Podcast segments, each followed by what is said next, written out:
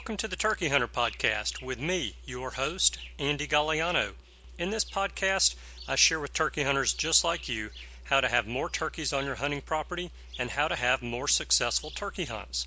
I teach you how to do this with tips and interviews with turkey hunting pros, wildlife management tips, and entertaining turkey hunting stories. Tune in weekly as I share proven and simple strategies to help you have more success this turkey season. Make sure to head over to www.imturkeyhunting.com to subscribe to receive free turkey hunting tips, tactics, strategies, and product reviews. Also, please visit and like my Facebook fan page. Go to Facebook and search I Am Turkey Hunting and also feel free to post your turkey hunting photos from this past season and let us know where and when you killed your bird. For all of you Twitter users out there, please follow me on Twitter, where my handle is at Turkey Hitman, and I will be sure to follow you back. And now, for this week's show. Hello, and welcome back to this week's episode of the Turkey Hunter Podcast. You are listening to episode 31 Turkey Calling 101 with Chris Parrish before we get into the interview with Chris, I've got my sad face on today. Tomorrow is the final day of Alabama's turkey season for 2015. Now, I've got a trip coming up in seven days, though. I'm headed to Ohio and Indiana for my annual out of state trip in hopes of killing a bird in each state there. And if we're lucky enough, my buddies and I are going to go to Michigan as our third state if we can tag out in Ohio and Indiana in seven days. So we will see how the hunt goes, and hopefully they're acting right. Hopefully we'll have some good weather, and hopefully we'll have some success. So next week, when you tune into the show, you'll get to hear the countdown for next season in Alabama. Yes, I'm already looking forward to the 2016 season. I've had a great year this year. The season started out extremely strong, but has tapered off here towards the end of the season. Sunday, I actually had the best gobbling day that I've had in three weeks and the turkeys gobbled very well. I had a bird pitch down out of the tree into the opening that I was sitting on the edge of, but he pitched down about 75 yards from me and he was not going to come any closer. He drummed and he gobbled and he strutted out there in the opening for 20 minutes or so. And then he eased off away from me. And I crawled forward a little bit and I called. And he came back some, but he still wouldn't come within range. Had a great field of view from where he was, and he knew there was no hen there and he was not coming in. So it was a great hunt, though. I got to tell you, just being able to hear that turkey gobble that much and hearing him spitting and drumming was very exciting. That drumming sound just absolutely amazes me. I don't know what it is. I love it. It absolutely amazes me. So anytime I can go and I hear that sound, it's been a successful hunt, whether the trigger gets squeezed or not. I've got a couple of housekeeping things here. I feel like I say this every single episode to you guys, and I hope it doesn't get old, but be careful out there. With season being in full swing for the majority of the country, there are a lot of accidents that are going on right now. I got an email regarding a man in Mississippi being shot while hunting in Union County, and the story says a Byhalia man is recovering in a Memphis hospital after being shot while turkey hunting in Union County. It happened around 10:30 a.m. Thursday in the Blythe community near County Road 10. Union County Sheriff Jimmy Edwards said Ricky Long of Olive Branch and Jeffrey Johnson of Byhalia were turkey hunting when Long accidentally shot Johnson with a shotgun. Investigators said shotgun pellets hit Johnson in one of his legs, collarbone, and left arm and near his left eye. He was transported to the North Mississippi Medical Center in Tupelo, but was later taken to the Regional Medical Center in Memphis for surgery, according to Edwards. He is currently listed in serious condition. Both the Union County Sheriff's Office and the Mississippi Department of Wildlife, Fisheries, and Parks investigated the accident. Guys, there is no turkey worth shooting someone over, whether it's your hunting buddy or a complete stranger, even a poacher who happens to be on your property illegally, and you accidentally shoot him thinking that he's a turkey, or shoot her thinking she's a turkey. Be careful. Identify your target before you squeeze the trigger, and you guys just be safe out there. Okay, so I want to read a review on iTunes real quick. Longtime podcaster says, Getting the gobble on, five stars.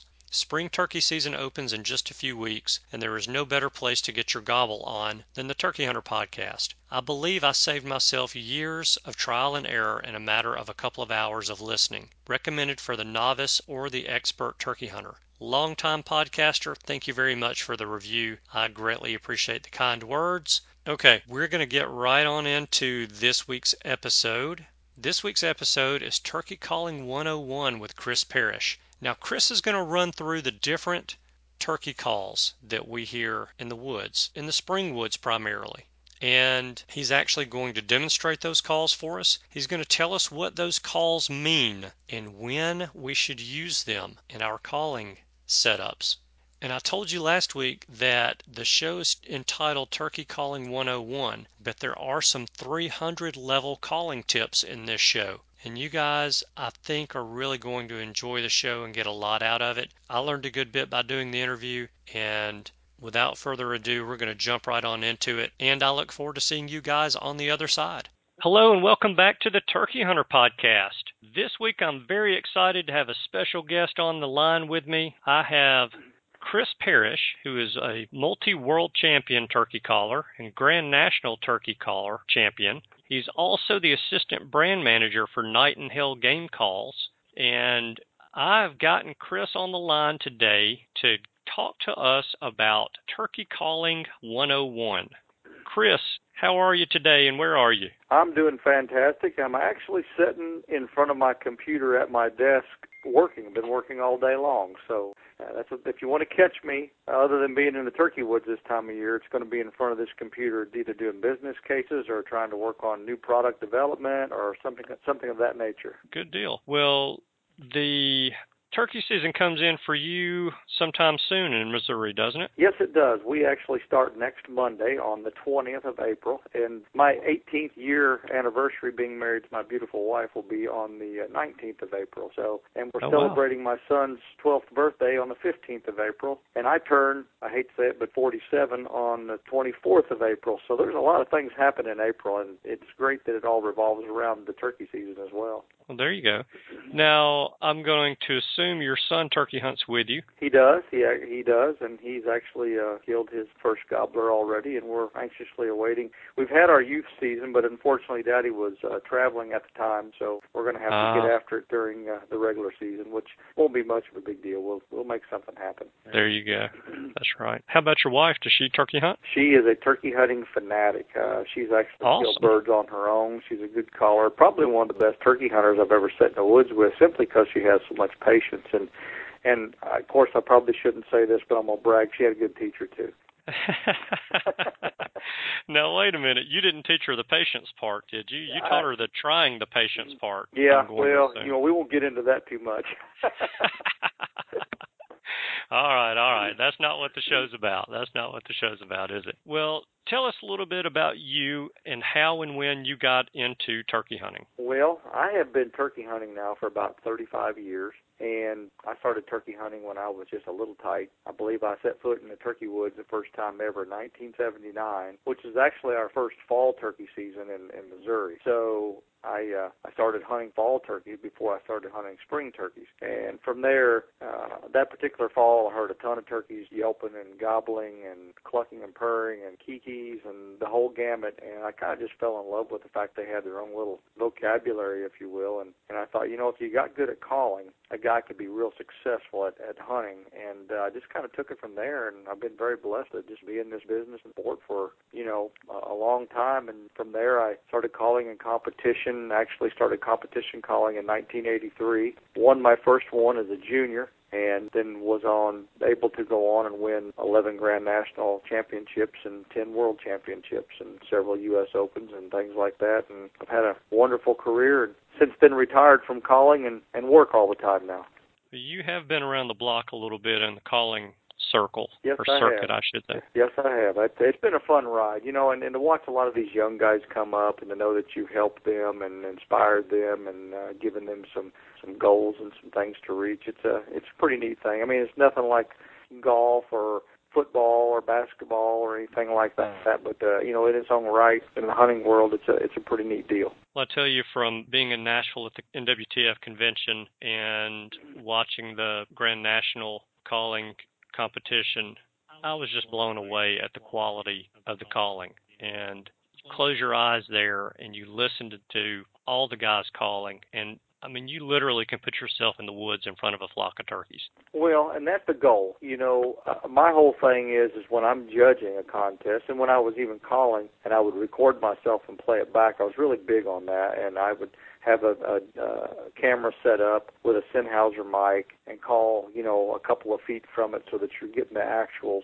And uh, when you play it back, you want to be able to to close your eyes and, and, and, and almost go, you know what? If I heard that in the woods, I'd have to sit down thinking that was a real thing coming to me. And that's yeah. what that's to me what separates the the men from the boys, if you will. That that real, true, and being able to put it together like real turkeys do. You know, there's a lot of fancy calling out there, but uh, turkeys do things a certain way. The rhythms are a certain way, and, and they put things together in a certain way, depending on the the message that they're trying to convey. And because of that, that you know that that's what calling is all about, and that's what makes you successful in the woods, and that's what I want to hear if I'm I'm judging a contest. And I I was fortunate enough to judge the Grand Nationals this year, and mm-hmm. we had a neat little panel panel scoring thing where we were able to sit out there, and none of us watched the callers call. We all kind of had our head down, but we were in the wide open, so they were able to see us. We were able to see them. And a lot of people think ill of that a little bit, but to me, it put the integrity back into it because the audience is watching you, you're watching the caller. There's no way that you can you can fib what you just heard because you're actually right. giving feedback. And if you give poor feedback, obviously the audience is going to disagree with you. So kind of a American Idolish voice type uh, type calling, and I kind of liked it. I, in fact, I wish they'd have had that back in my day. But I'm certainly not going to get back into it for it. I'll promise you that. well, I'll tell you, and as if my input matters at all, and I've told a couple of people at the NWTF this just because they asked my opinion. I loved the new format.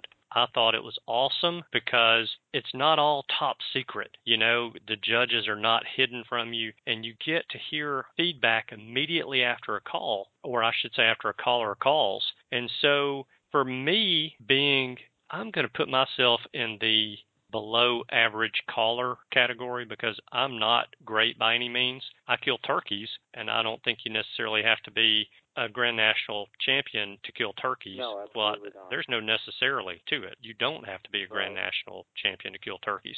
But for me, being what I consider to be a below average caller, being able to listen to the best in the world give feedback to the best in the world about their calling and when you hear that feedback, you're able to go, oh, you know what? Yeah, he's right. I did hear that.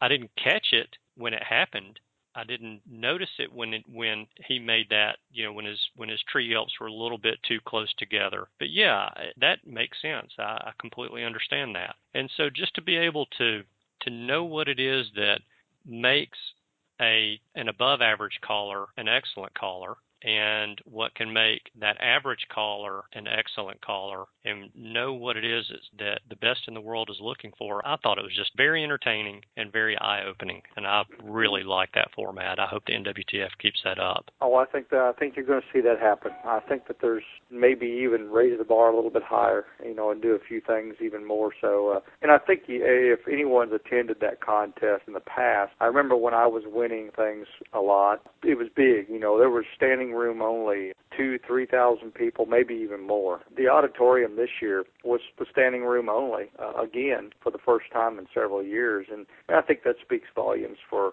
you know how the contest was set up and the uh, the way it was put together. And uh, I believe that you will see that if we continue going down this road, it's just going to grow and grow and grow, which is it's it's good for the callers and it's definitely good for the sport. Turkey hunting has been a sport where we've brought in a lot of new young hunters over the years, and if you look at the uh, statistics, things have fallen off a little bit. And I think we need to do more and more things to just up the excitement of turkey hunting and, and get more and more people involved again, like we did back in the you know the late '80s, the early to mid '90s, when it was kind of hitting its peak, if you will. Uh, and, and I think we can do that again by you know the promotions that we do with with the calling aspect of it. And it's not just, you know, as you said earlier, you don't have to be a world champion caller to kill turkeys. It's real obvious. But I think that as hunting progresses and calling pressure progresses on these turkeys, being more proficient with your calling and more comfortable with it makes you a more adapted hunter and that makes you more successful. If you're if you're comfortable with your calling, you know what you're saying, when to say it, how to say it, and you you can know all the little aspects and nuances to it, it makes you more successful because you're you're out there trying it. You know, I find callers that are more timid they don't want to call. They're scared to call. They tend to not mm-hmm. be as successful because they're not trying new things. They're not. They're not stepping outside that boundary. And uh, and we want them. But we want them to be successful. That's the goal. Because if they're successful, they keep going. They keep doing it, and they they keep purchasing products, and they keep trying uh, new and and more improved things. And and we get more people involved in the sport. You know, if if you like it and you've got a buddy that likes it, and he's got a son and he introduces his son. His son likes it, and it just progresses from there. And, and I think that's that's very key and very important to the future of hunting. That's exactly right. I agree 100%. And that is one of the main reasons why I started this podcast is because when I started turkey hunting and I was learning on my own to turkey hunt without a mentor, what I found is that the experienced hunters were not very helpful in sharing where to find birds, how to call birds, what the best setup is, and on and on and on. So I ended up learning everything the hard way. I'm just stubborn enough to do that. But there's so many people out there who are not, and when they go out and they're not successful, they'll quit. Yes. And I, I can't blame them. You know, you go out and you hunt for two or three years and you don't kill a turkey, and it's frustrating. So you don't go. But that's really why I started the show was to help people get to that point to where they're in a situation with a turkey and they recognize okay well here's what the turkey's doing. So oh yeah i remember here's a strategy that i that i learned and i can go and i can try this. You know let me get around the turkey and try calling him from a different direction because maybe he's hung up. Mm-hmm. or let me play the quiet game on him and see what happens. So just those different types of strategies to that can help seal the deal and, and keep people interested. And that's you're right. I think that that's huge for the sport and that we all really need to be at that point where we're giving back. You know, if you've, if you've killed several turkeys in your lifetime, you need to be focusing on introducing new people to the sport, whether that's kids or experienced hunters who are deer hunters maybe or waterfowl and just haven't gotten into turkey. Take them. Oh, absolutely. Teach them how to do it. Yep, yep. So absolutely. Well, let's talk a little bit about calling turkeys. All right. So I'm going to put you on the spot. Okay. I'm going to name a call that a hen turkey makes. I'd like to have you make the call for us and tell us one or two things that that call might mean to a male turkey in the spring. And I guess really the icing on the cake is can you tell us when we should incorporate that particular call into our hunting situations? So I guess really a better way to say it is when is the right time to use that particular call? Okay, I'll give it my best shot. All right, let's start with one that you don't have to be an experienced caller to make. You don't have to be a Grand National champion to make. It's probably the easiest call to make, and that's the cluck. So, can you make a cluck for us and tell us tell us one or two things that that might mean to a gobbler in the spring? And I'm going to do most all these calls on a mouth call simply because it's simple. and I'm sitting here and I don't have to shut the phone down or anything. So sure, yeah. But a cluck is a single note. It's very simple to do. Whether no matter what call you're using, it's very very simple call to do. But it's a very effective call.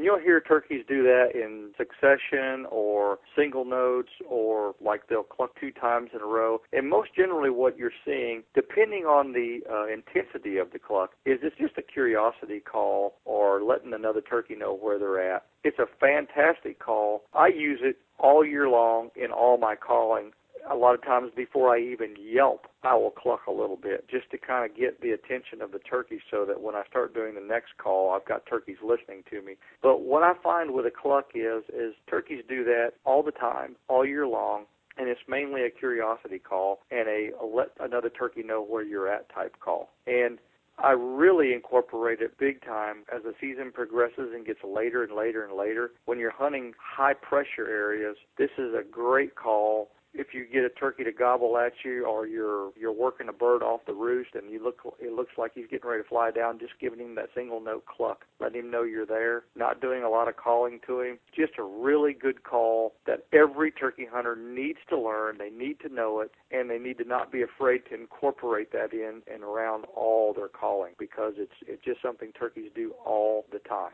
Yeah, the turkeys where I hunt in Southwest Alabama at my hunting camp, they the hens tend to cluck way more than they yelp, and you know I think that's something that's very important for beginner hunters and intermediate hunters to know is that you know listen to what's going on around you. Absolutely. And those hens will tell you what kind of calls will work. They'll teach you how to call. They'll teach you how to call. They'll teach you how to do the things the right way if you'll just pay attention to them. I've always had the old adage is I'd rather hear 10 hens yelp and call than I would 25 gobblers gobble. Now, I'm hunting a gobbler and I like hearing a turkey gobble, but I learn way more listening to an old hen than I do listening to a gobbler. Yeah, they'll tell you what exactly what'll help you call that bird in in your area. Mm-hmm. All right, so that's good on the cluck. Now, I know there's quite a few variations of this, but a yelp, and what about the different types of yelps? And can you make those for us and one or two things that that means to a gobbler? Well, and and there's a multitude of, of different ways turkeys yelp depending on their mood. You know, turkeys are a lot like people depending on their mood, is depending on the rhythm of the call being a little bit fast or a little bit less, or possibly having the intensity of the rasp and emotion into it, and or just soft and quiet. And to me, the yelp is the backbone of turkey calling. All turkeys yelp, gobblers yelp, hens mm-hmm. yelp, jakes yelp, jennies yelp, every turkey yelps, and this to me is the most important call that any turkey hunter can learn is how to yelp and some of the variations. I don't think you need to know every variation because it kind of gets to be pulling hen's teeth, if you will, pardon the pun. Right. But I think that there's definitely three different types of yelp that a hunter needs to know to be really effective in, in especially the spring turkey woods. The first one's going to be a tree call, and that's just a little bitty soft yelp. That's just kind of a wake up thing and letting the other turkeys know that you're a hen and you're up there and you're, you're close.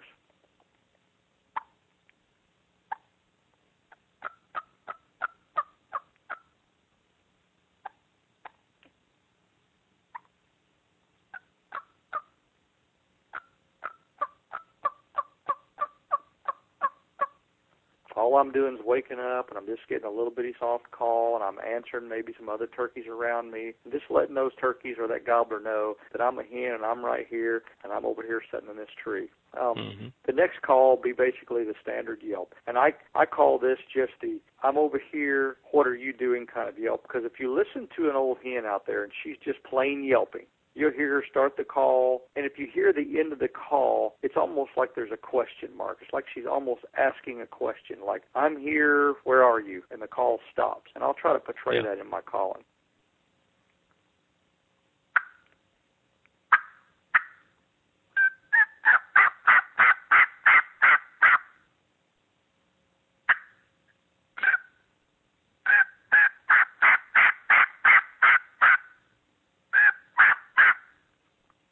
Notice I'm breaking that up. I'm doing some single note stuff. I'm doing some double note stuff. The biggest mistake I think, especially beginning hunters make when they get fairly good at calling, they do a lot of repetitive calling. Turkey yeah. will gobble and they'll yelp, yelp, yelp, yelp, yelp, gobble again, yelp, yelp, yelp, yelp, yelp, and it's the same thing over and over. And yeah. however that can work, it tends to educate the turkey that you're really not real because they're not used to hearing a, a hen do the same thing over and over again. And you're really not conveying a message. So learn to break that calling up. I think it's real critical. The next one, in my opinion, in the spring of the year, there's several things we can do in the fall of the year, but in the spring of the year is a lost yelp. A lot of people don't think about a lost yelp, but oftentimes in the spring of the year, especially as the season progresses, a lot of your mature hens are already on the nest. And mm-hmm. so you've got some Jenny hens or some younger hens that are out there. And they've been in and around other turkeys a lot. And all of a sudden they find themselves by themselves and they want they want company, so they'll lost yelp. And all that is is kind of stringing out some yelps in a progressive manner to attract the attention of another turkey, whether it be another hen or a gobbler. And I've had gobblers gobble and come to that, and or hens other hens come to that and bring gobblers with them by doing it. Especially when I'm set up in a place where where I'm not hearing much gobbling, but there's some sign around, and the turkeys aren't doing much gobbling. There's not much going on, and I'm doing what they call blind calling. I'm just kind of trying to get a bird to come into that area that I haven't heard. I'm just setting up on where I know turkeys have frequented and I'm seeing some sign. Right.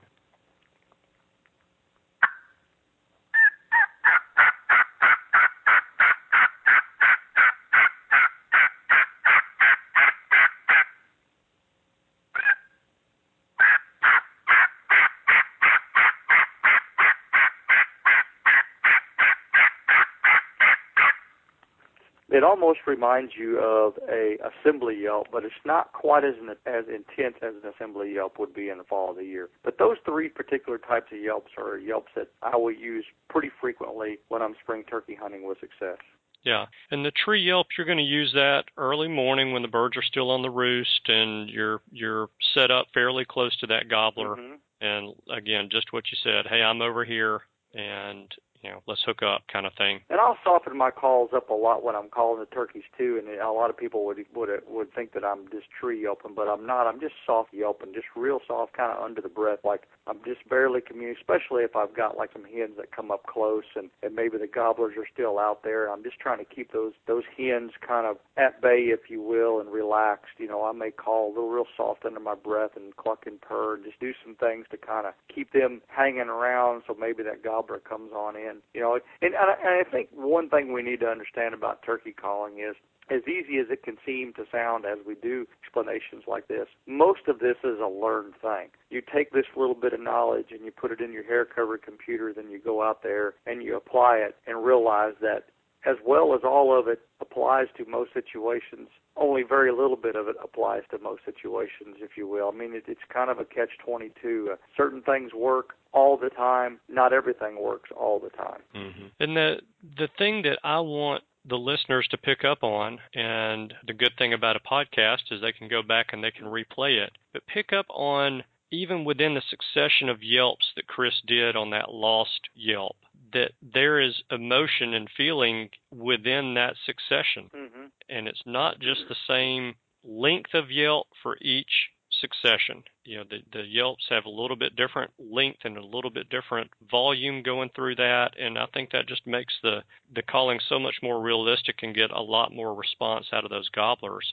And that was one of the things a buddy of mine taught me probably I don't know, 12 or 13 years ago when he is a very good turkey caller. And he's got, it seems like, to use the term that Kramer on Seinfeld used, he's got the Kavorka.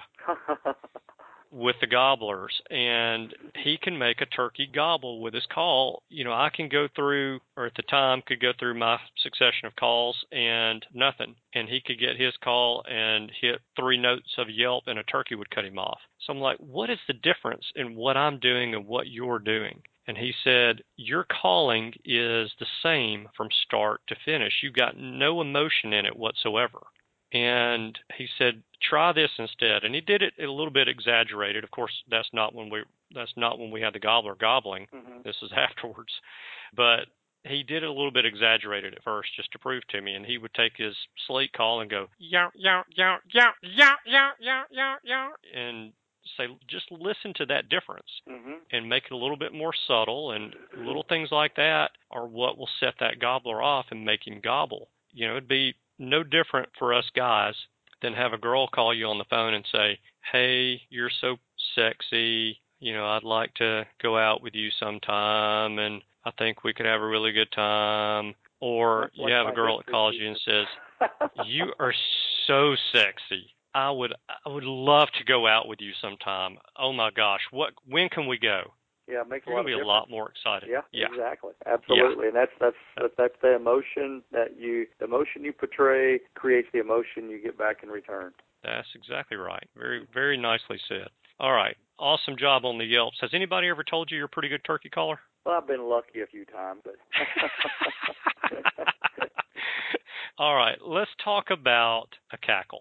Okay, cackle is a call I don't use a lot in, in, in turkey hunting. However, it does have its place. Uh, obviously, it's a call and competition we have to do practically every time we get up on stage. So, Yep. but in in in call in hunting turkeys, I don't use it a lot. Only reason I don't use it a lot is because there's not much need for it when you're if you're not dealing with hens with a gobbler. Um, the times that I use it is if I am working a gobbler that I know has hens with him, especially off the roost, and he's roosted right there next to those hens, and I'm trying to be that first hen on the ground, and I'm trying to be that hen that's portraying the most excitement and the most emotion. But a cackle is basically a succession of clucks, a little more excited, so the pitch and tonal qualities are slightly higher, and you'll notice that it starts off with a faster pitch and kind of ends as she flies and sails out and lands. But the times to use that is when you're working a gobbler with hens off the roost and you're trying to be that first turkey on the ground and creating the most excitement. That's when I find that I,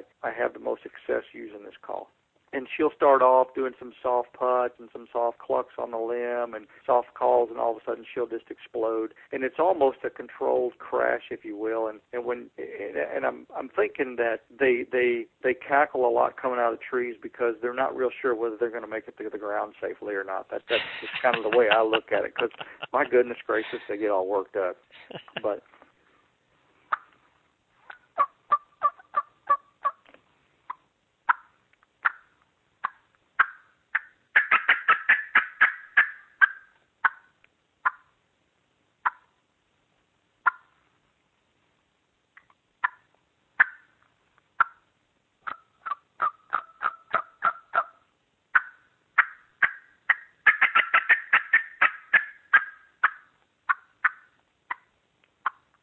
you'll hear do all kinds of things. Sometimes it's a little longer, sometimes it's a little shorter. I've heard them hit two or three sharp clucks and fly down. It all depends on the emotion of the hen, but generally when they're cackling, their emotions at really a peak, and they're coming off that limb, and uh, oftentimes you'll hear them hit the ground, and they'll start cutting and yelping and going into it, and just just absolutely call their their heads off. And in, in my opinion that's that's fun to listen to. That's that's what it's all about right there is being able to hear that and learn from that and then go back and practice and apply it the next time you hunt when you find yourself in that situation. Okay, so then the next call I have for you is one that you just mentioned Mhm. and one that I think a lot of people confuse for the cackle, mhm and that's the cut. mhm So tell us a little bit about that call and what it means and how we should use it when we're calling or when we're hunting.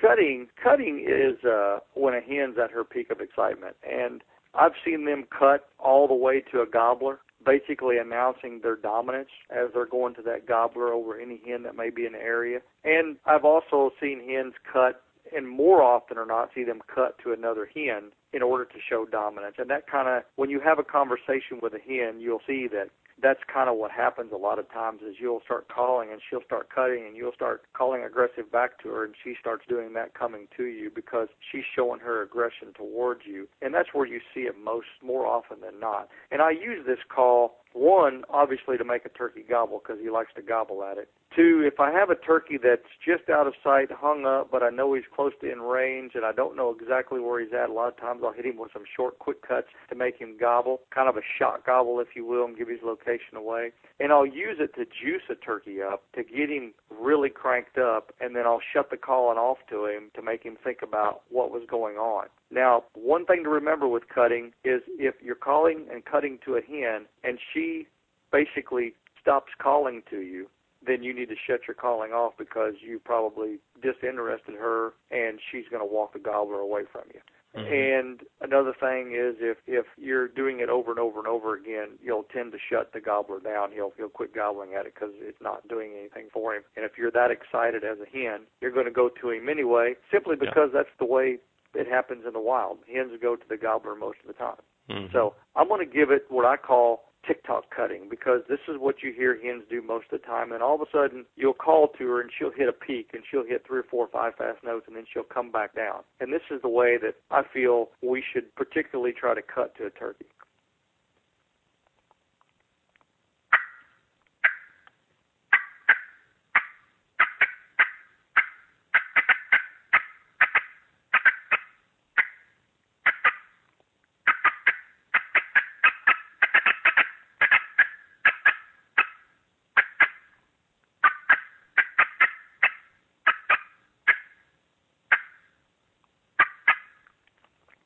You'll hear hens do 99% of the time. They can get faster than that, and they'll get a little slower than that, but that is about the average of most of the hen cutting that you'll hear.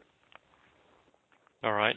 And again, the good thing is, if you're confused about which is which, the cut or the cackle, you can go back and replay that and listen. But there is a distinct difference, and you probably want to be careful using a cackle at 11 o'clock in the morning. Exactly, exactly. You're going to have a hard time selling that gobbler that you just flew down.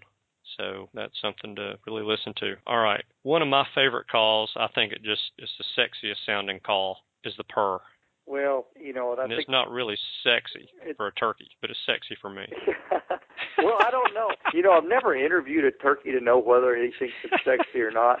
Most of them I have a conversation with are hanging by their feet with their head in not the go. best position. So there's not a lot of conversation there. But the one thing that that I want the listening audience to understand is we always say, well, turkeys, it's very very silent. They're they're not calling at all. I don't believe there's ever a point in time when a hen turkey's not calling. There's sometimes they're calling so low and under the breath that you really can't hear it unless you're 10 yards from it. And these little soft clucks and purrs that you know, when you hear it over this this podcast is going to be much louder. But if you were in the woods with me, I can do it quiet enough that if you're not sitting basically next next to me, you can't really hear it. And turkeys do this a lot. And I think purring is a call that is a contentment type call without question. You hear them do it a lot when they're feeding and scratching.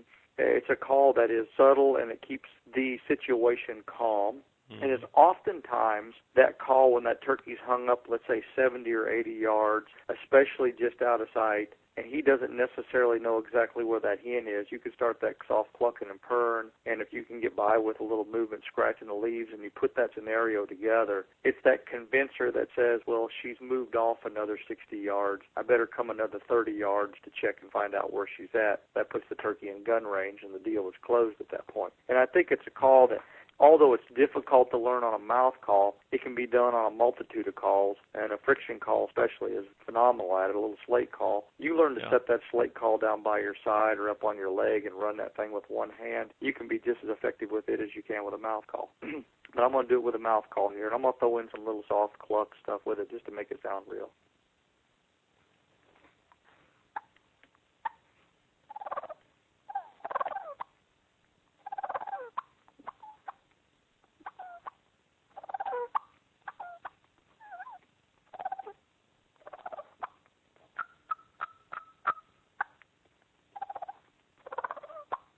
Know, you get a gobbler hung up out there 70, 80 yards away, and that right there oftentimes can be the deal closer. He just can't handle it. He's going to have to come in there and check the situation out, and the end is either you go home with him or you throw an air ball up.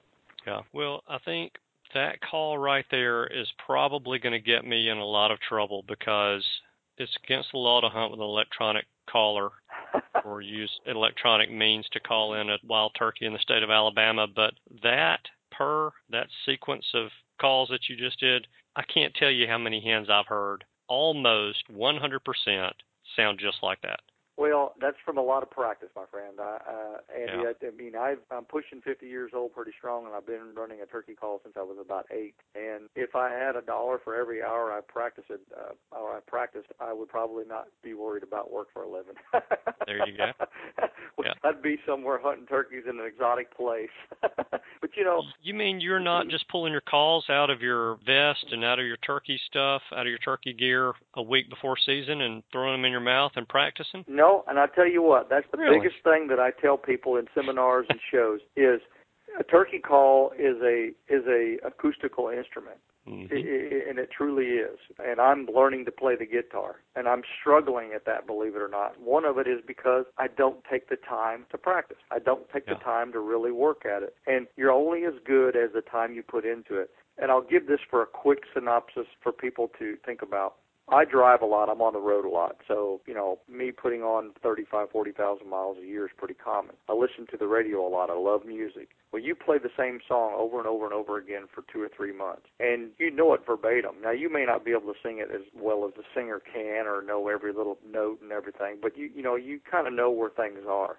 Shut your radio off and do not listen to that song even if it comes on for the next three or four months and then put on again and try to really have a memory of it. And it's very difficult. And that's what mm-hmm. happens with these turkey calls. We don't remember how we ran them and yet we pick them up, as you said, two weeks before the season and we expect to be comfortable. We expect to have all of our rhythms down. We expect to know what turkeys sound like. And the difference between someone like myself and, and most hunters is I live and breathe it 24 7 all year long.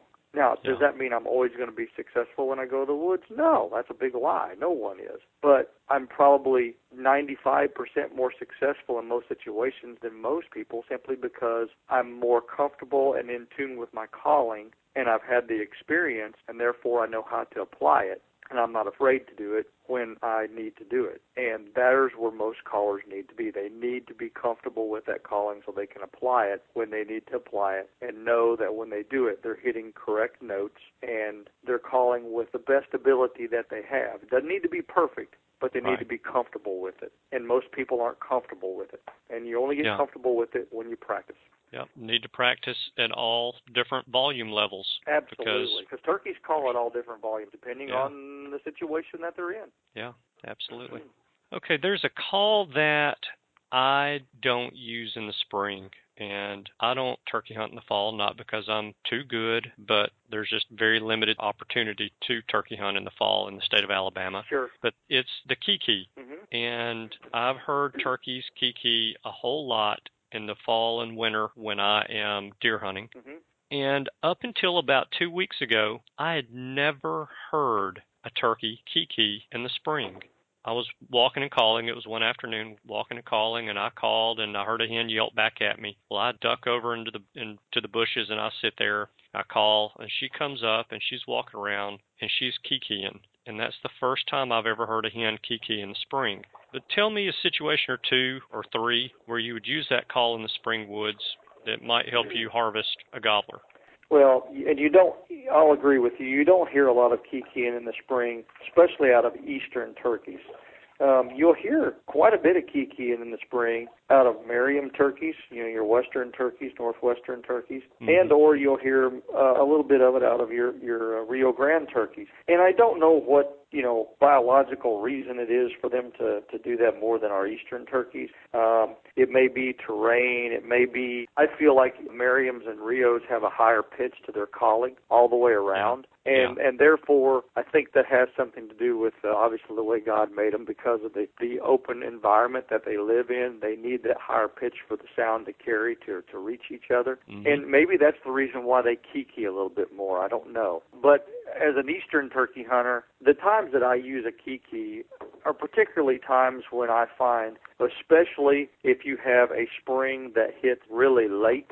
So that could be a little bit of this year if you were hunting in the early spring, especially in your very early part of the season there in Alabama when you know you didn't have any foliage uh, and I've been to Alabama a couple of times hunting now and and you're just now getting some foliage in the northern part and the southern part's looking pretty good but you're still possibly 2 weeks behind on the way your foliage is looking and and I know right. here in Missouri we're we're 2 weeks behind or at least a week and a half behind and and I find these early springs oftentimes you'll find these turkeys bunched up more Mm. And and so you're finding kind of these mixed flocks. And when I'm finding these mixed flocks, I kind of put together a, a scenario that involves kikis, some jake yelping, maybe some gobbler yelping, some things that are more in tune with the fall hunting than the spring hunting, simply because you catch these turkeys a little more in that fall mode because of the weather patterns. And that's when I will use the kiki and or if I've got an old gobbler that's got four, five, or six hens around him, oftentimes I'll throw in some kikis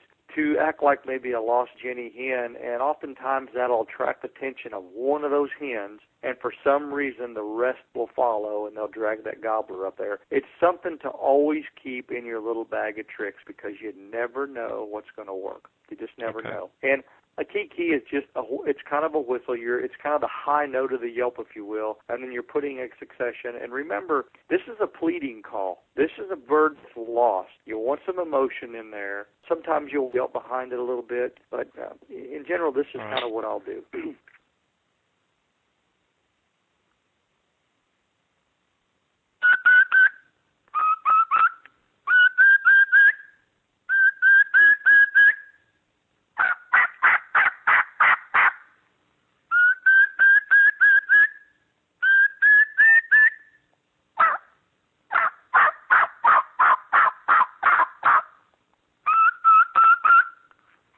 trying to act like a multiple of birds there that are kind of lost and kind of wanting some company and oftentimes that'll attract attention and you'll call the whole flock in and get your opportunity. Yeah. Now, something that I think a lot of people struggle with when they're starting out, and heck, I struggle with it from time to time as well too. How do you know if you're calling too much or too little? You know, people say, "Well, take the gobbler's temperature, let the gobbler tell you what to do." What exactly does that mean and kind of how do you know when you're in the woods if you're how much to call, when to call and so on and so forth? Well, you know that that's a a lot of things that we do is a learned deal. I mean, it's not something that you you just know immediately in your in your turkey hunting career. If you're a first time hunter, you you go in succession, you kind of figure it out. But the one thing that I always tell people to start off with is when you say taking their temperature, I call it reading the gobble. Turkeys react to a call in a couple different ways and you'll either have a turkey cut you when you yell, when you call to him, meaning as soon as you hit that call, the first couple of notes that come out, they're gobbling at you immediately. This means that that turkey wants to be around you. He he hears you and he's excited about hearing your call. And most of the time, not always, but most of the time, you're probably going to call that turkey in he's going to come to that call. Now, mm-hmm. you will find in that situation that there may be one particular call that he does that with, and nothing else you do, he he, he answers because there's a certain pitch, tone, and volume, and the way you put it together that he likes. And when you do that, remember that so that you can you know keep hitting him with something similar to that. Right. Then there's another situation where you'll call and you'll get that little pause, whether it be a second or two or, or, or three, that then he answers you. And when I find that happening, what what I think in my mind, and what is generally going on is one that turkey's probably standing there looking at hens. So he hears you. He acknowledges that he hears you. But he's mm-hmm. basically saying, hey, girl, you know, you want to come to the party. It's over here, and I'm over here, but I'm really not interested in being with you. That doesn't mean in two hours when some of the hens trickle away and he looks around, he finds himself alone, he doesn't come over there to check you out. But right. at that present moment in time, you're probably not going to do much with that turkey. And or he's set up on a strut zone where he's a three or four or five year old turkey and he's been meeting hens there every day for the last three weeks or two weeks and he just knows how the game's played and he just doesn't want to come to that call. He's going to wait for you to come to him because that's what happens in nature anyway. Those are the mm. two situations i find myself in when i say taking the turkey's temperature. Now some turkeys like to be called to meaning that if you call to him he cuts you in his gobble most of the time I'm probably not going to continue to call to him, but just a little bit to kind of keep him enticed and coming. And that normally is the normally works. You'll find other turkeys that are I call needy turkeys. They want to be talked to all the time. That you have to kind of prod along and keep calling to to keep their interest level up and keep them coming. There's others that you need to shut up on, and and they will let you know that because oftentimes when a turkey gobbles and cuts you and he stands his ground and gobbles on his own, he needs yeah. to probably hear from you some more.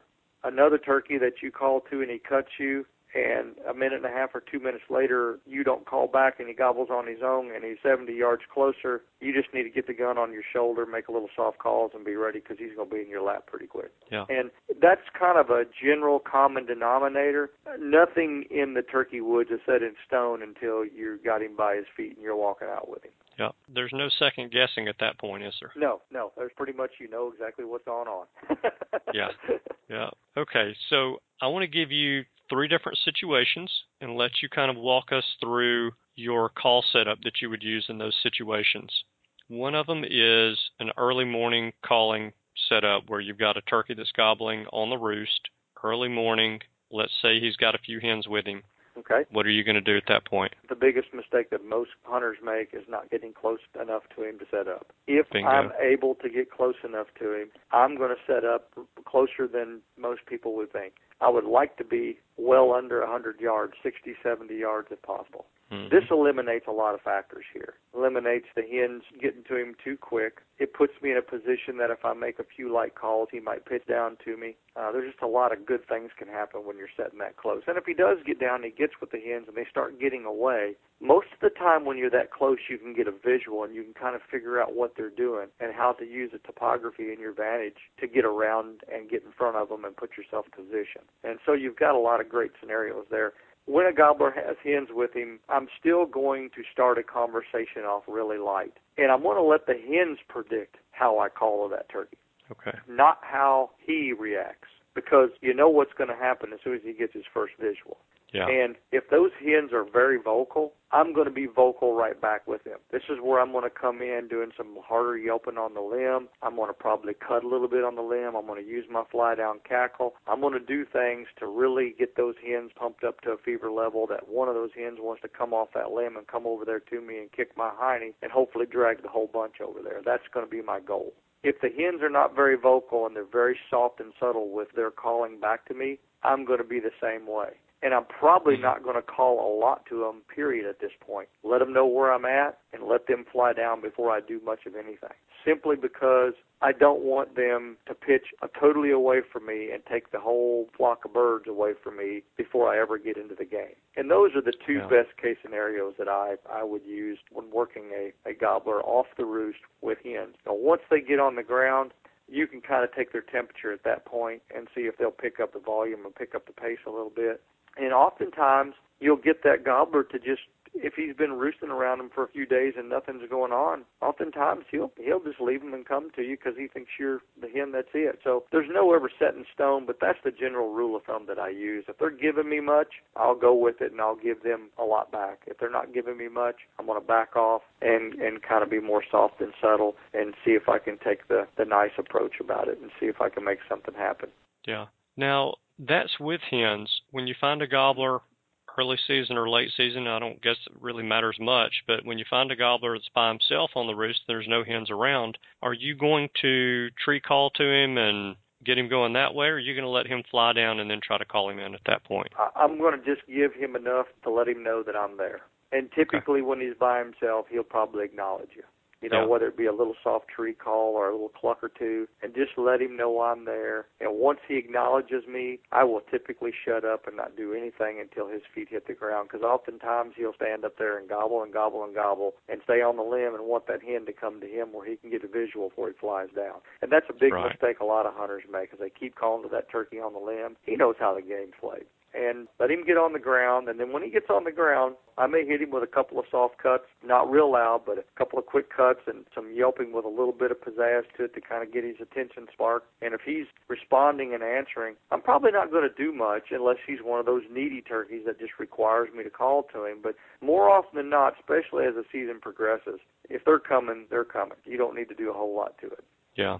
All right. So let's talk about some of your mid morning, midday calling sets that you'll use to locate birds and then to call them in. What are you typically doing there? Well, I'm a guy that has always been of the belief that less is more for the most part. I don't do a lot of running and gunning on my personal properties that I hunt around here because I generally have time to hunt them. And so I don't like to, when you find, rule of thumb here is if the turkeys aren't gobbling much and aren't doing much, especially after they fly down, and it's a midday hunt, I don't want to walk and call an area to the point where I use a fishing term, sore lip the turkeys, because you could call in several birds that never make a sound, and they run in there, they see you and run off. You don't even know you've done it, and therefore they're tougher to deal with, you know, the following day. So when turkeys are not vocal in the midday, I'll find myself going to known areas where they're known to strut, where they're known, known to frequent, and I will set up and spend a couple hours in those areas at a time, just kind of blind calling, starting off calling soft, give it 15, 20, 30 minutes, uh, call again with a little bit more progression, a little bit harder sounds, and just keep doing Mhm. that until I finally end it with a lot of hard calling and, and trying to get something to go ahead and gobble. And oftentimes you'll find an old gobbler sneak in there spitting and drumming or just walk in, not making a sound while you're sitting there, coming to your calls, but he's just not making any sounds coming to him.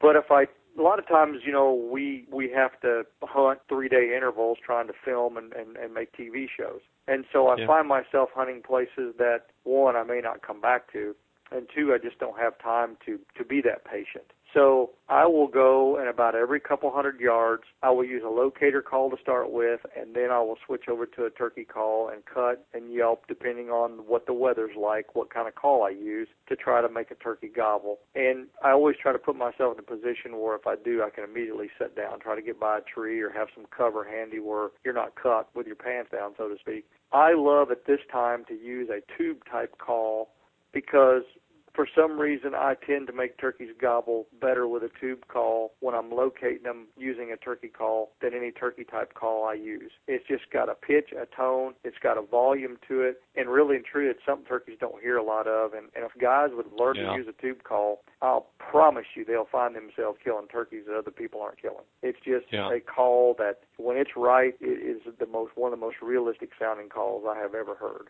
And those, yeah. that's kind of the, the scenarios that I use. I, I'm not a a big run and gunner. I have to do it, and I do it, and I, I, I'm successful with it. But I would prefer not to do it, especially when turkeys are not real vocal, because you just find yourself messing the place up more and more and more, especially small tracts of land. And personally, I like to kind of describe myself as a stop, look, and listen type of hunter instead of a run and gunner. I'm hunting turkeys. Mm-hmm. And if you're just running from one spot to another, calling for five minutes and running and calling and running and calling, you're not hunting.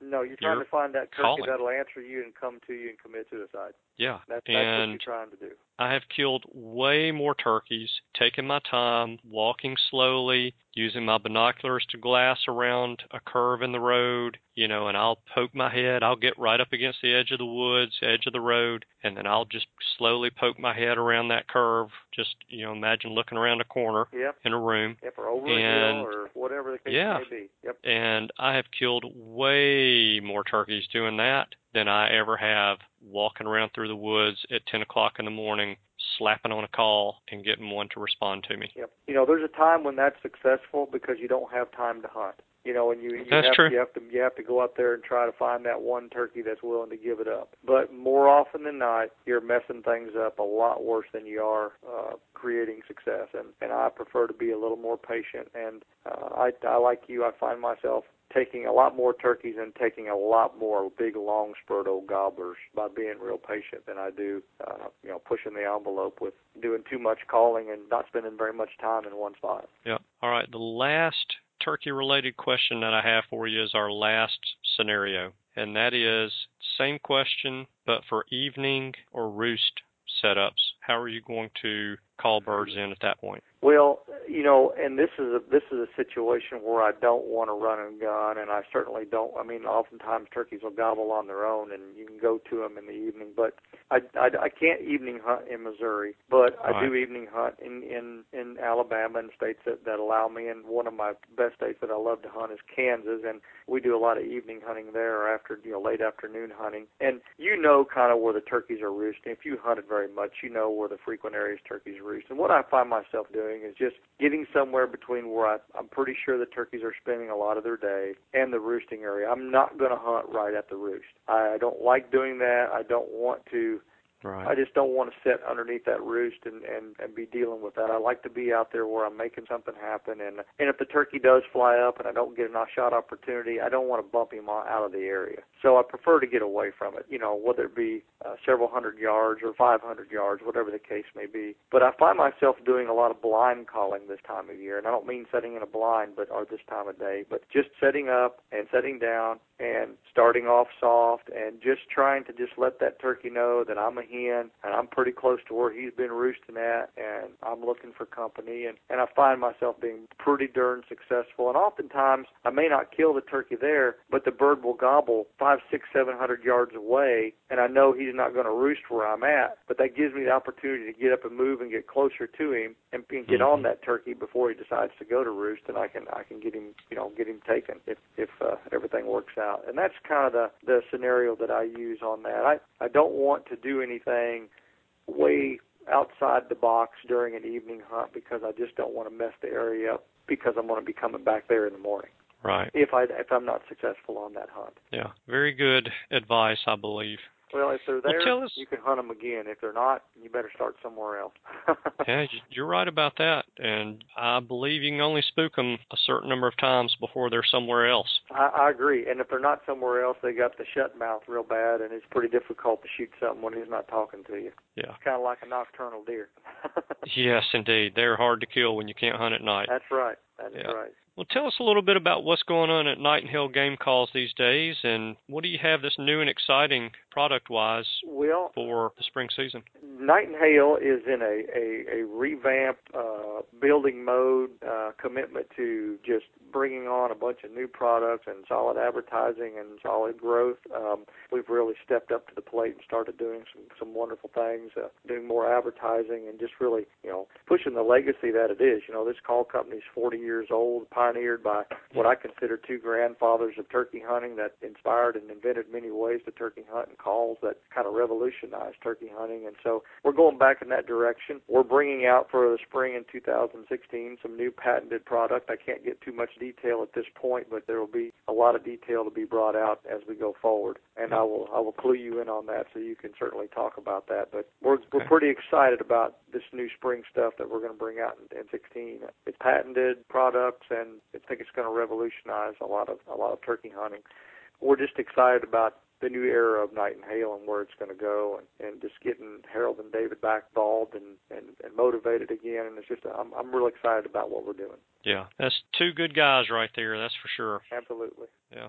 Well, tell us how we can get in touch with you if we have questions about any of the calling techniques that you've shared with us. You can email knightandhale.com and they, they will they will actually take the questions and then they will forward them on to me. And that's the way that we usually do that just simply because they want to make sure they they go through and they can see how many questions and, and things are coming in and keep account of that. So just go to knightandhale.com and and and they will give you a question you know a place where you can ask questions and then it's forwarded on to me automatically and and I can take care of that at that point.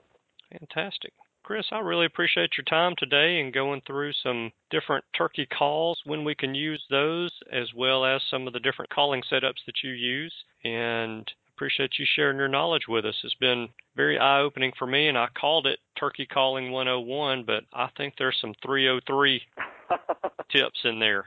well I, Uh, you know, there's a lot of a lot of years of experience, and uh, and and you know, an hour, as you know, you've hunted a lot of a lot of years yourself. An hour, it just doesn't really. It takes a hundred hours to sit down and tell all the stories and scenarios that a man's going to see, and and I'm going to see a whole lot more of them in the next ten days than I did the year before, and that that's what makes hunting True. exciting. it is. It is. If it was the same old, same old every time we went out, we probably wouldn't go. That's exactly right. You'd be bored to death with it. Although we need, Yeah. like we spoke earlier today, man needs an easy turkey every now and again. I like to have one a week. Oh, you know I would too, but we can't kill but just two of them here in Missouri, so I got to travel somewhere else to get that job done. That's true. That's true. Well, if you find yourself in Alabama and you got a day or two to kill, and you just give me a buzz, and and we'll make we'll make it happen here. Absolutely, I would enjoy that. We'll do that. We'll definitely get together. Sounds good. Sounds real good. Chris, thank you so much. I really do appreciate the time. I know everybody's going to grab some great information off the call, and let's do this again sometime in the not too distant future. Absolutely, I look forward to it, Andy. I appreciate it. All right. Goodbye. Bye. Thank you for tuning in. I hope you guys have enjoyed the interview with Chris as much as I did interviewing him. And I can tell you that I've already integrated some of his calling tips into my calling setups. And I feel like I'm going to have a little bit more success with that information that he shared with us. So I hope that it helps you guys bag a big turkey this season. And when you do, don't forget to take a selfie with the turkey and send that on to me. Pix, P-I-X, at iamturkeyhunting.com. Also, you guys know that I have started a new segment of the show called Ask the Turkey Hunter, where you can ask me your questions. If you're getting beat up by a bird and you want some tips or hints on how to hunt that turkey, maybe a few different strategies to try, then shoot me an email, give me your scenario, and I will read your question on the show and give you my two cents worth. The email address is askandy at iamturkeyhunting.com. So this week, Daniel Smith, who hunts in Alabama, has several questions. He said that this year he's not hearing hardly any turkeys gobble and that he's got a bunch of turkeys on his place. He sees them all the time, but he's wondering if maybe predators or pressure from dogs or people on his property are shutting the turkeys up. Okay, so we've had this issue come up before with turkeys that are not gobbling. And In my opinion, there are a few reasons why turkeys don't gobble. First and foremost, they don't have a reason to. They have hens with them, and there's no reason to call any more hens. They've got plenty of them. Personally, I think that's what's going on with Daniel's property. Daniel has some ideal turkey habitat. He has sent me pictures of the place. It is absolutely gorgeous. Beautiful hardwood pine mix, plenty of hills and creeks, and streams, plenty of fields as well. There's probably not a finer looking place for turkeys than what he's hunting. So, not having a reason to gobble is the first reason that turkeys don't gobble. If you've got 20 to 25 hens on a piece of property and you've got four or five gobblers on that property, you're going to end up with a dominant gobbler who is going to do the majority of the breeding. The other birds are going to be subordinate birds, and they know that they are going to get their rear end kicked if they gobble, so they don't gobble. The dominant gobbler has all of the hens and he does not have to gobble. And, you know, I actually had this issue come up on my hunting property several years ago, and it was primarily because we were not killing a lot of birds on the property. On 2,000 acres, we might have killed one or two birds a year. Well, most of the time, the one or two birds that we killed were not the dominant bird. They were subordinate birds that were gobbling and would come in. And once we got in there and we started killing four and five birds off of the place a year, we noticed that the amount of gobbling actually got better as we were killing more birds. So, personally, that's what I think is going on on Daniel's property. Now, another reason that turkeys don't gobble is pressure that's put on them, whether that's human pressure or predator pressure, whatever that may be. But the more pressure we put on turkeys, the more pressure our pets put on them, the more pressure our coyotes on our place put on them, and the bobcats and the foxes, the less gobbling those turkeys are going to do. Now, Chris Parrish in last week's episode mentioned another couple of reasons why turkeys will not gobble on a place, and that is that the turkeys are not there. They're being baited off of you. Now, I don't think that's the case for Dan because he's seeing turkeys. So the turkeys are not necessarily being baited off of him. And in addition to that, I don't know how the turkeys could be baited off of him onto a better place than what he's got. With the diversity and habitat that he has, there's no reason why a turkey would ever want to leave his place. Chris also mentioned something that's very interesting as well, and that is that you could have jakes on your property who are ganging up on gobbling turkeys. And personally, I've seen that happen. One year in Florida when I was hunting, there were about four or five gobbling turkeys on the 4,000 acre piece of property that we were hunting.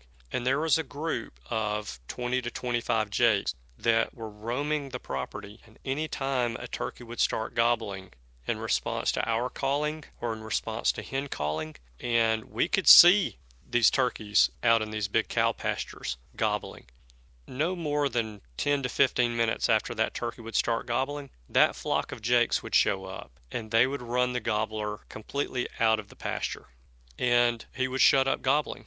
So, after that happens for a few times, it's really no different than what happens to subordinate birds after they're getting beat up by a dominant bird for a period of time. The subordinate birds quit gobbling. Well, after a dominant bird has beaten up subordinate birds, and then a group of subordinate birds, i.e., jakes, gang up and start beating up on a dominant gobbler, he's going to shut up and he's not going to gobble. Again, I don't think that that's Daniel's problem here, but that is a common reason why turkeys won't gobble on a place. So, Daniel, I think that what you've got going on there is you've got a very large and healthy turkey population, which is wonderful. There are a lot of people who would trade places with you for that. I know a lot of people in northwest Alabama would trade with you in a heartbeat because they don't have turkeys on their places anymore. The turkeys are gone but you've got turkeys. You've got a lot of them. And I think what you've got is one or two dominant birds that are doing 90% of the breeding and you've got some subordinate birds around there that have been beaten up so much that they're not gobbling. And now, what I want you to do before next season, in between deer season and turkey season, I would like for you to go out into the woods a couple of weekends, a couple of the nicer weekends before turkey season starts, and listen. Go out there and plan to spend three or four hours outside in the woods just listening to what's going on with the turkeys I think that what you may hear is that pecking order being established.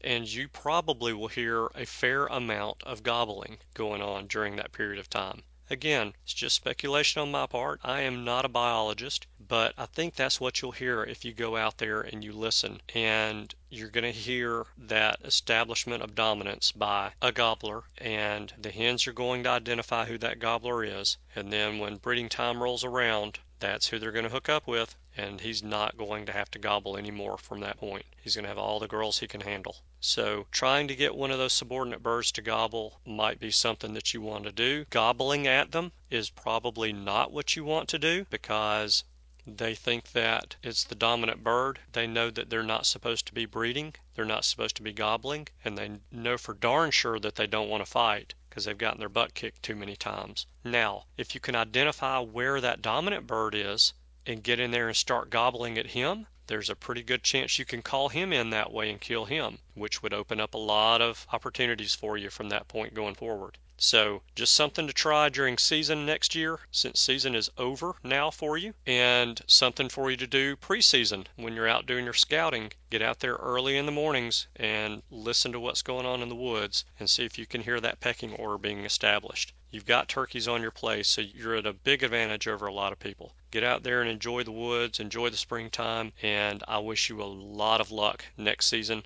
And I hope this has helped you out some. Again, I'm no biologist, all just my opinion of what is probably going on there. Now, to everyone listening, if you disagree, I would love to hear from you. Shoot me an email, andy at iamturkeyhunting.com. If you have your two cents, your opinion that you would like to add, shoot me an email. I'd love to hear it. Thank you very much for leaving your reviews and putting ratings on iTunes. If you don't mind, go on over to iTunes, leave a five star rating, and leave me a review as well. That's very helpful, very encouraging. And don't forget to subscribe to the show. Subscribing does not cost a dime, and as soon as a new episode comes out, you'll automatically be notified on your device that there's a new episode. So you will be the envy of all of your friends having listened to the most recent episode of the Turkey Hunter podcast before they do. Next week, I have Jay Scott with us. Now, I've had a Jay Scott on the show before with the Big Buck Registry's Big Buck podcast, but this Jay Scott is actually a hunting outfitter out west in Arizona.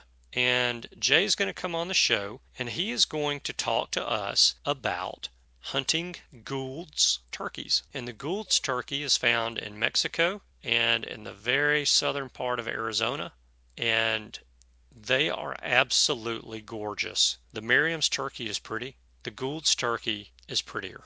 I know it's hard to imagine, but their stark white tips on the tail feathers make this bird absolutely gorgeous. They gobble well, they're fun to hunt, they'll come a mile and a half to a call and Jay is going to share his excitement and his passion for hunting Gould's turkeys with us next week, which is going to be a lot of fun. So be sure to tune in for that. Oh, yeah, Jay is also the host of the Jay Scott Outdoors Western Big Game Hunting and Fishing podcast. So if you're looking for a new show to listen to, be sure to listen to that one. I have been listening to it myself. It is a great show. Jay is a great guy. He's very knowledgeable, and I think you're going to like the show next week. That's all I have for you this week. I appreciate you guys tuning in. I know that you have choices, and I appreciate you spending your time with us. I hope you have a wonderful and successful week, and I look forward to seeing you again next week. Goodbye. Thanks for tuning in. You were just listening to the Turkey Hunter podcast. If you enjoyed the show, please go on over to iTunes and leave a five star review. And make sure to head over to www.iamturkeyhunting.com to subscribe for free turkey hunting tips, tactics, strategies, and product reviews to help you have a more successful turkey season.